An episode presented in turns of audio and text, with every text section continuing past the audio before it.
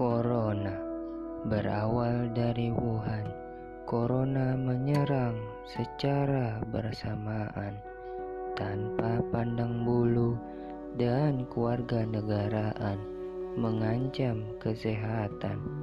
Saat ini tibalah dia di Indonesia, negeri yang kita cintai kini dalam bahaya.